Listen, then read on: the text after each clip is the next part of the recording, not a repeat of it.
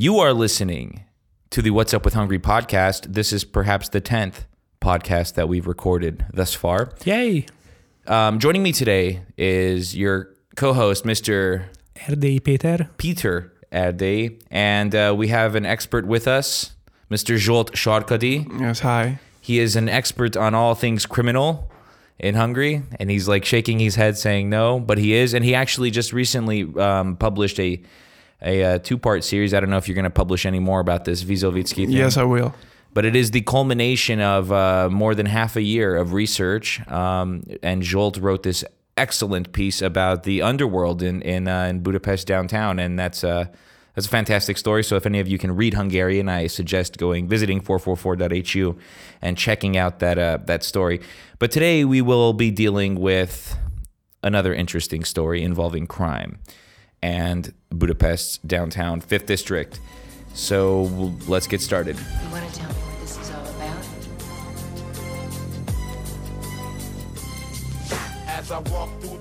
Tamás Portik, a known underworld figure and uh, convicted criminal, made a statement in court last week about his relationship to Antal Rogan, who, of course, is the second most powerful politician in Hungary.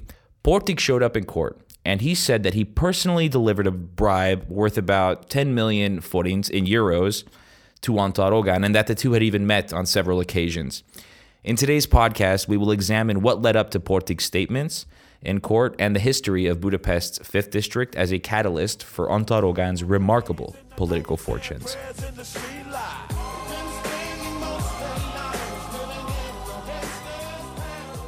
So, Peter, this, this entire story is uh, revolves around Budapest's 5th District. The fifth district is the most expensive, most important part of town in Budapest and probably in Hungary. It's home to the parliament, it's home to the central bank, many of the ministries, the US embassy, many of the important places in Budapest and by extension in Hungary are in the fifth district. And currently, it's also one of the, it is the wealthiest municipality, if I'm not mistaken, Yes. in all of Hungary. Yeah. Before the transition, everything was state owned.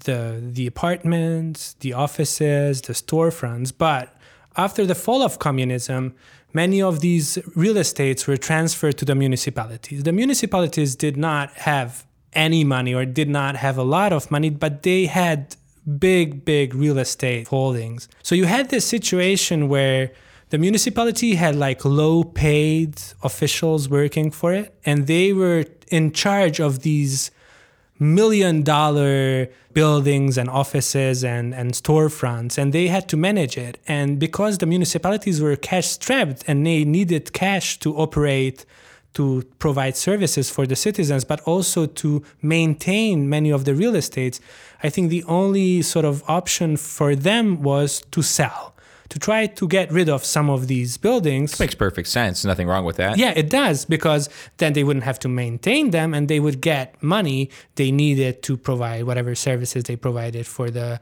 for their citizens.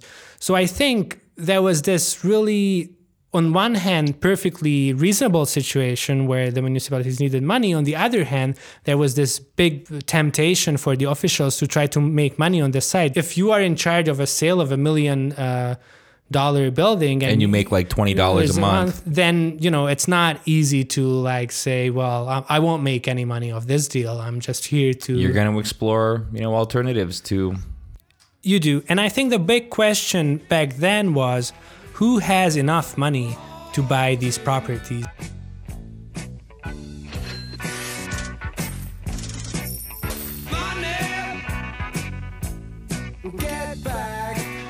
To answer this question, we have to go back after the fall of communism. Hungary was uh, one of the safest countries uh, in the communist bloc. Everybody thought that Hungary will be the first in the path of democracy and the path of uh, market economy and things like that. All of our neighbors really screw themselves up. For example, Yugoslavia, there was the civil war. In Albania, there was the war of Kosovo. And uh, in Ukraine, they didn't know what to do with the nuclear arsenal. And uh, in Russia, they didn't know if they will succeed destroying communism or and the Soviet Union or not. And that's why all of the all of the crime kingpins in these countries decided to transfer most of their money to Hungary to, to secure their money and influence. For the really weak and poor Hungarian police, it was a disaster to compete with these really powerful crime lords from abroad. That's why they decided to do something about it. That's when they came up with the thing we call olajszökítés. Olajszökítés, but Zsolt, this is a an English language podcast. There is no direct translation for olajszökítés. I think, and I'm not going to be the one who, ex- who explains what it is here, but but ultimately olajszökítés was a was a huge scandal that that uh, deprived the Hungarian state budget of hundreds of billions of forints in uh, in tax revenues. So what was olajszökítés? Before the regime change, it was only the Hungarian state which could deal with oil products. But after 1990, the state monopoly on, on this disappeared. Everybody could start an oil business. There is really a lot of type of oil products, but uh, we need to talk about two of them: heating oil, and the other one is gasoline for the cars. The the two thing almost the same. Yeah, they're Coming- interchangeable. So you could put the heating oil in a, I guess, a Trabant yes, or a Wartburg, and uh, and it will go wherever you like. But the prices weren't the same. Yes, the prices weren't the same because the state supported poor families who still heated their houses and flats with oil. So, so the heating oil was really cheap. There wasn't any tax on that, but uh, gasoline was really expensive with a lot of tax. So it, it created an opportunity to to to cheat. The only thing which differentiate uh, between uh, heating oil and gasoline is dye, which allows the police and the border patrol to spot which is heating oil and which is gasoline. Which is important because this stuff is bring, being brought in from outside the country. So when they're importing it, they show up at the customs to pay to pay the duties on it. If you're, you know, it's one thing to pay duties on heating oil, and it's an entirely different thing to pay duties on gas or diesel.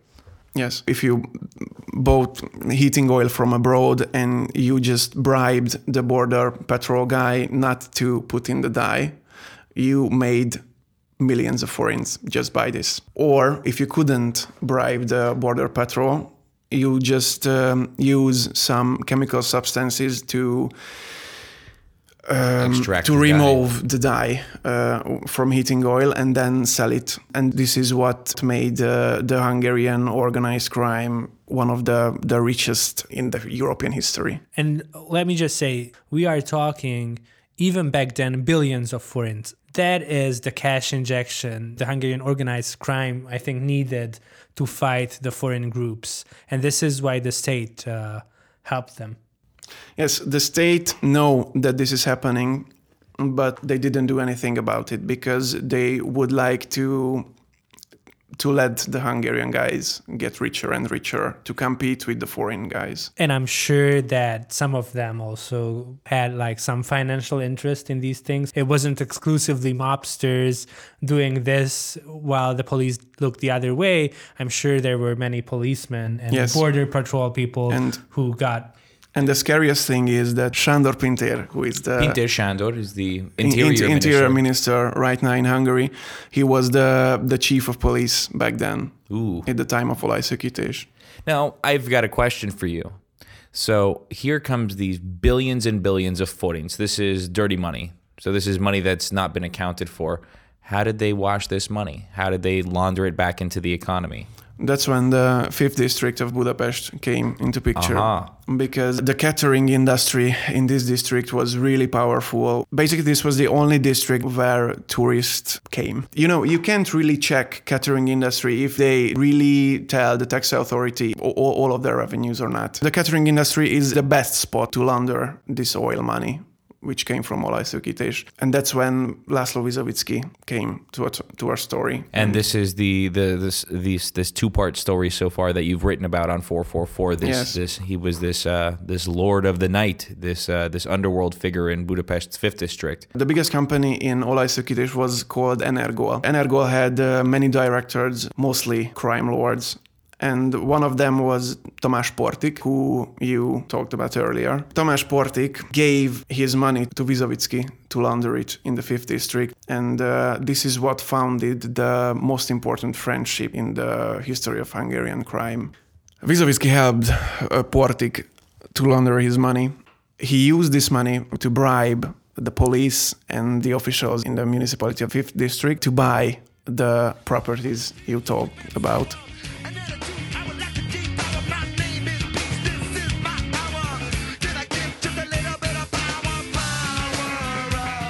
So we spoke about the money in the fifth district that is from the organized crime because those groups were spending a lot of money and buying a lot of properties in the fifth district and laundering their money through their holdings there.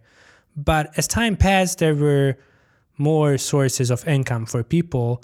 And what I mean by that is money related to politics and EU funds. If you look at the history of the fifth district, from uh, 1990 to 2002, uh, Fidesz ran the district. A guy called Karsai was the mayor. And the, From 1990, there was a guy uh, called Gabor Mihai from S- SDS. all right. Uh, from 1994, there was Karsai. Yeah, until I'm sorry. 2002. Until 2002. In 2002, the socialists took over and a guy called Paul Steiner became mayor of the district. But you have to understand that these deals we were talking about, the selling of the assets, this went on during the tenure of all of the mayors, right, Zsolt? Yes, Vizoviczki's power continued to rise. Uh, And rega- regardless Yeah. of And- who the mayor was. it seems that he and others transcended party politics. If you had enough money and if you wanted to buy property and if you had the proper connections, you were able to to make a good deal in the fifth district. This went on since the transition, since the fall of communism. The whole system was put in place decades ago and is or were operated by both parties along the way. So it's not a party thing. This is the nature of Hungarian politics. But let's go back to 2006 when the socialists lost the municipality. And then Rogán Antal came to power. He was a young, ambitious Fidesz politician. He had an appetite for, uh, for luxury, and he took over the municipality.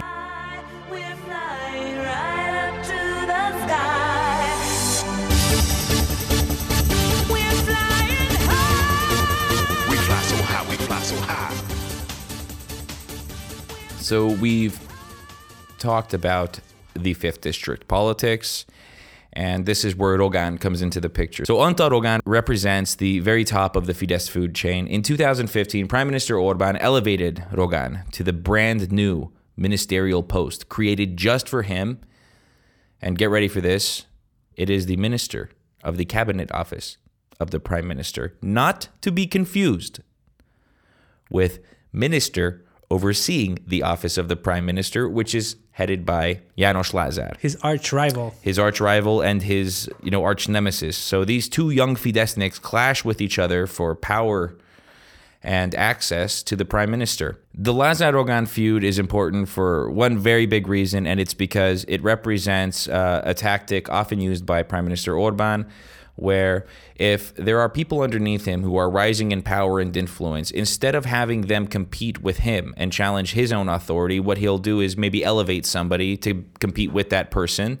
So they fight among squabble amongst each other instead of threatening his own position as the the apex of Hungarian politics. Currently, Rogan is in charge of government propaganda in Hungary. It's commonplace to hear people refer to Rogan's new ministerial post as the you know being the propaganda minister, and he carries out his tasks dutifully with the help of a key group of political allies, namely Arpad Habony and Andy Vajna. Can you guys tell our fantastic listeners anything about Yeah. Habony and Vajna? So let's talk about Habony. Habony Arpad is, I think, the most important advisor to the prime minister, the person probably closest to him. I think he was the architect of the successful 2010 and 2014 campaign of the Fidesz, which got them two third majority.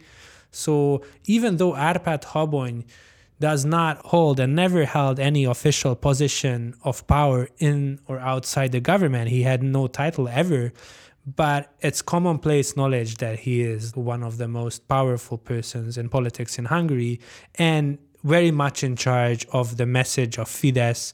Recently, he, he began his own media empire called Modern Media Group, and now they publish newspapers, they have a website. Uh, Very heavily subsidized by Yeah. public funds. This media outlet. yeah, their media empire is getting rich by uh, having the the state spending advertising money there. So that's that's pretty much Habony Árpád for you, and I'm sure Zsolt can talk about Andy Vajna a bit. Most people in the world know Andy Vajna's name because he was the producer of Terminator movies. Great movie. Great movies.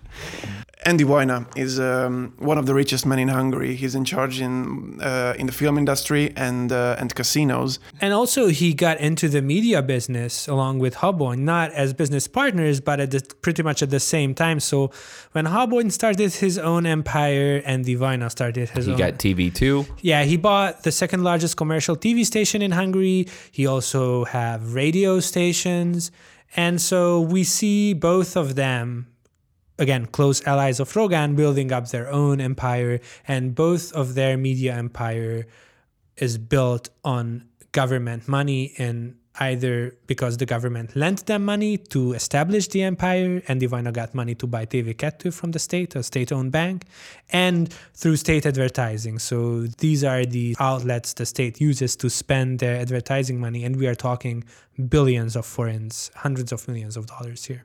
So, and this is this is Rogan's very close little circle around him. These are the people he surrounds himself with. And a few more words about Rogan. It's very important to keep in mind that he is uh, he he controls his public image very tightly. Um, he's not the kind of guy who would not allow his family to uh, or you know pictures of his family or whatever to to get out into the media unlike Lazar János for example who doesn't. He he keeps his family out of out of public life.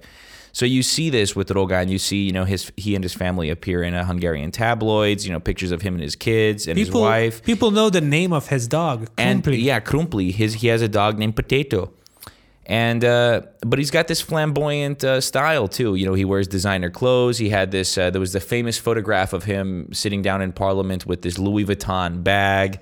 He lives in a really nice place. He lives in a yeah. He lives in one of the most beautiful places in in Budapest, and he's all constantly uh, spotted in the company of celebrities. So he lives the high life. Um, but this high life is inextric- inextricably linked to uh, to wealth obtained uh, through the government. Um, it's taken years for Rogan to rise to the top, and um, I just want to make a point here, just to point this out that, as far as I'm aware, and you know we've looked into this, um, he has never held a job outside of politics. So this is a guy who's spent his entire life in the public sector. and man did the public sector work out for him. So in 2006, when he became mayor of the fifth district, that was a bad year for Rogan because that's that's the year when Fidesz lost the second consecutive election, and this was bad for Rogan because he was the campaign manager for Fidesz on that particular election. So I think his position within Fidesz was not strong at all. On the other hand, in Hungary, we have the system where in the spring we have general election and the autumn we have the municipal election. And Rogan was running for the mayorship of the of the fifth district and he won. And this was God sent to him because his popularity, even within Fidesz, his own party, was at probably at an all-time low. So he needed something to like do. He needed an escape, and I think the fifth district was a really good place for him to go.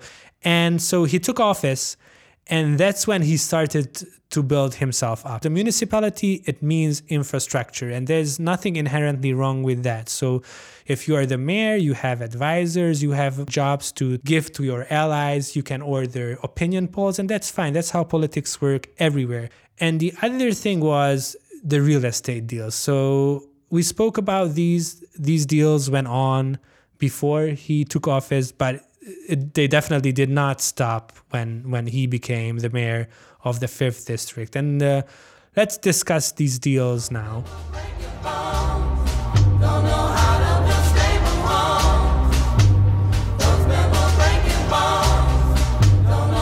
The system in the fifth district was set up a long time before Rogan. The way it worked is that if you were a tenant in a real estate, in a property, in an apartment, or in a store, in an office, uh, then you could ask uh, the municipality to, to buy that thing. And you got a tenant discount. That is, I think, uh, 30%? Yes, it is.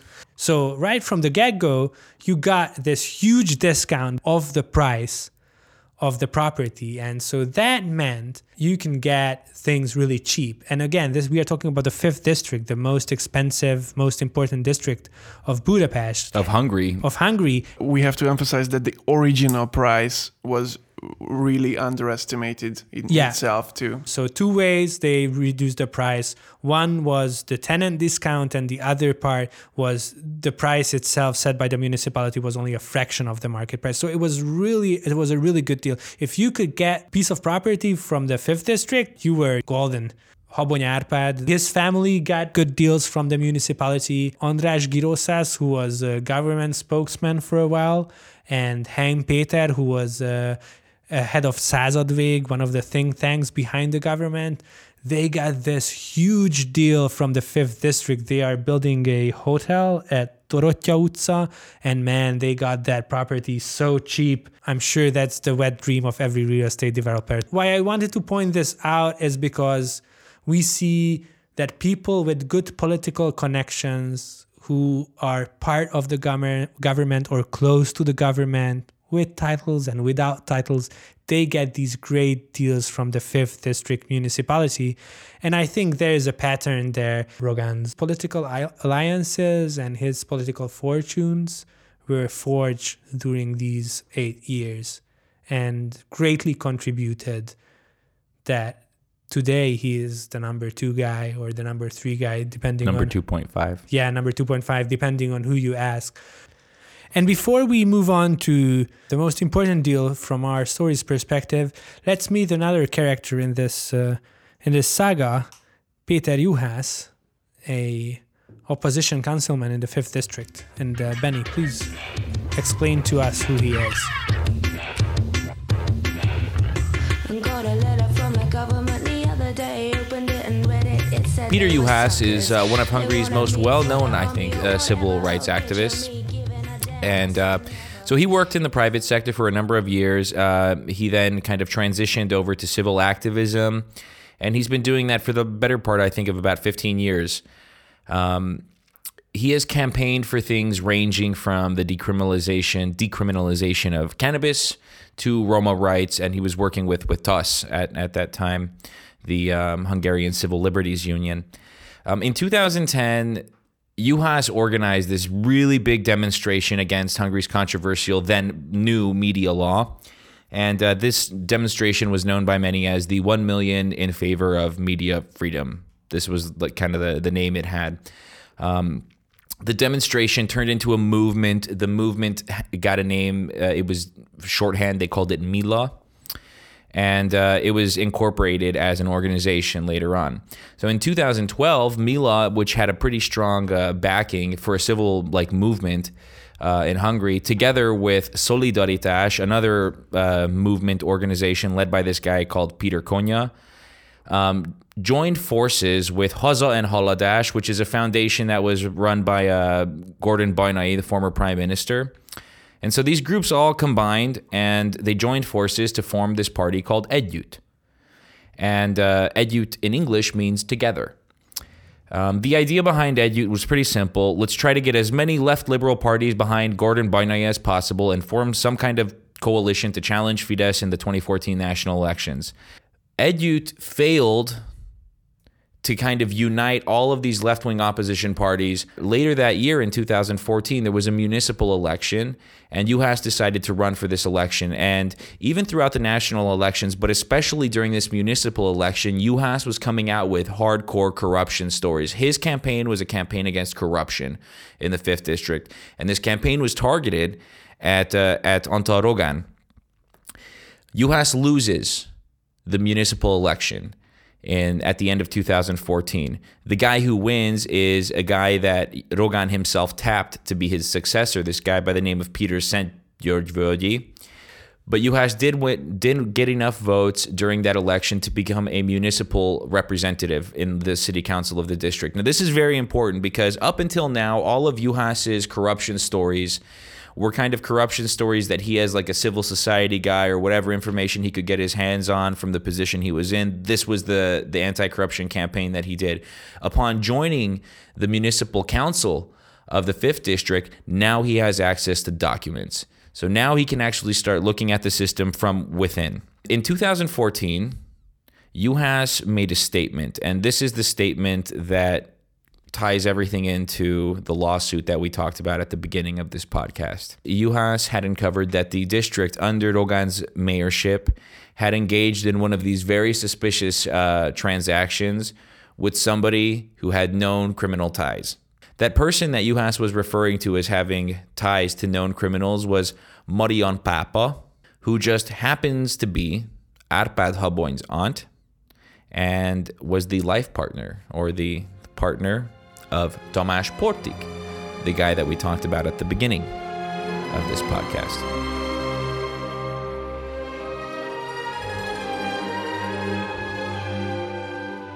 So Tamás Portik was the lead figure of Olajszökítés. He was the marketing director of Energol, which was the, the central company and the biggest company of Olajszökítés. He made a fortune. He gave most of his money to Laszlo Vizoviczki to launder in his uh, fifth district places. Around the millennium, the biggest problem in Hungary was the, the mafia war erupted. According to the um, core documents, Portik was the lead guy. Portik um, gave orders to the to most of the killings. He lived his life until 2012 when TEK, which is a Hungarian special police, arrested him just two weeks after the arrest of Laszlo Vizoviczki. Before the arrest, Portik was involved with a woman called Marian Papa. Marian Papa lived in the 5th district and she had many property deals with the district municipality. When they dated, Portik himself got involved in these deals. For example, the deal in Károly körút. This is what Juhász was referring to. So when he said Rogan is dealing with criminals and by extension he himself is a criminal, he was talking about these deals, the deals with Papa Marian and which he thought connected Rogan Antal, the mayor, to Portik Tamás. Rogan denied this and Rogan decided to sue Juhász for this statement. I don't know if this was a wise decision on his part or not because now this case is in front of a court, and the court has powers to hear Portik, to ask Portik to testify. And this is what happened late last week. This is when Tamás Portik went in front of the court, and then, man, he said some interesting stuff. The hardest thing he said was that um, he gave to Antal Rogan 10 million forints worth of euros, and not just anywhere. He gave it to Rogan at the the offices of Fidesz in the 5th district in Cukor Street. Portik really name names. He sa- he said that he he had connection to Rogan, to to Habony Arpad. And he spoke about Andy Vajna, right? Yes, Andy Vajna. And unfortunately, Rogan Antal wasn't there. He was summoned to appear in front of the court. But he had some important foreign business to take care of. Yeah, the court summoned Rogan as well, so he can face his accuser and he can right then and there confirm or deny the allegations. He gets to uh, confront the witness. Yeah. Rogan said he really wanted to be there, but he had important state business right when Portik was due to testify. He said he was going to give an interview to Bild, so he had to be in Germany for that, uh, right on the day Portik testified. But it, there was no interview in Bild. Bild published a three sentence sort of statement from Rogan. So I think at the end of the day, it's not unfair to say that maybe he wasn't that keen on uh, being in the same courtroom with Portik. Uh, with Portik and what we see the government saying now is that um and Peter you even said something like this not, not too long ago that the guy's a the guy's a felon he is the most ruthless criminal whatever of course he'll say anything and and simply because of his personality and his own personal history you know you shouldn't take what he says at face value And furthermore, I think there's one more thing to add here. Portik was recorded talking to the, the head of the State Security Service before 2010 before Fidesz took power. 2008. 2008 he was recorded speaking to this secret service guy and they were discussing how Portik should be active in like a smear campaign against Fidesz. And so people in Fidesz now say it's not just only a convicted felon who's accusing Rogán Antal of something, but a guy who discussed smearing Fidesz intentionally, so you can't really give any credit to what he says. Listen, I think we should uh, Yeah, we should wrap it up. So we're gonna have another podcast, maybe a week from now. Um, we hope you listeners enjoyed this week's edition of What's Up with Hungary. I'm Ben Novak signing out. This is Peter Erdélyi. Goodbye. And Zsolt, this is where you say I'm Zsolt. Bye. I am. I was Zsolt. Bye. Thank you. Bye bye.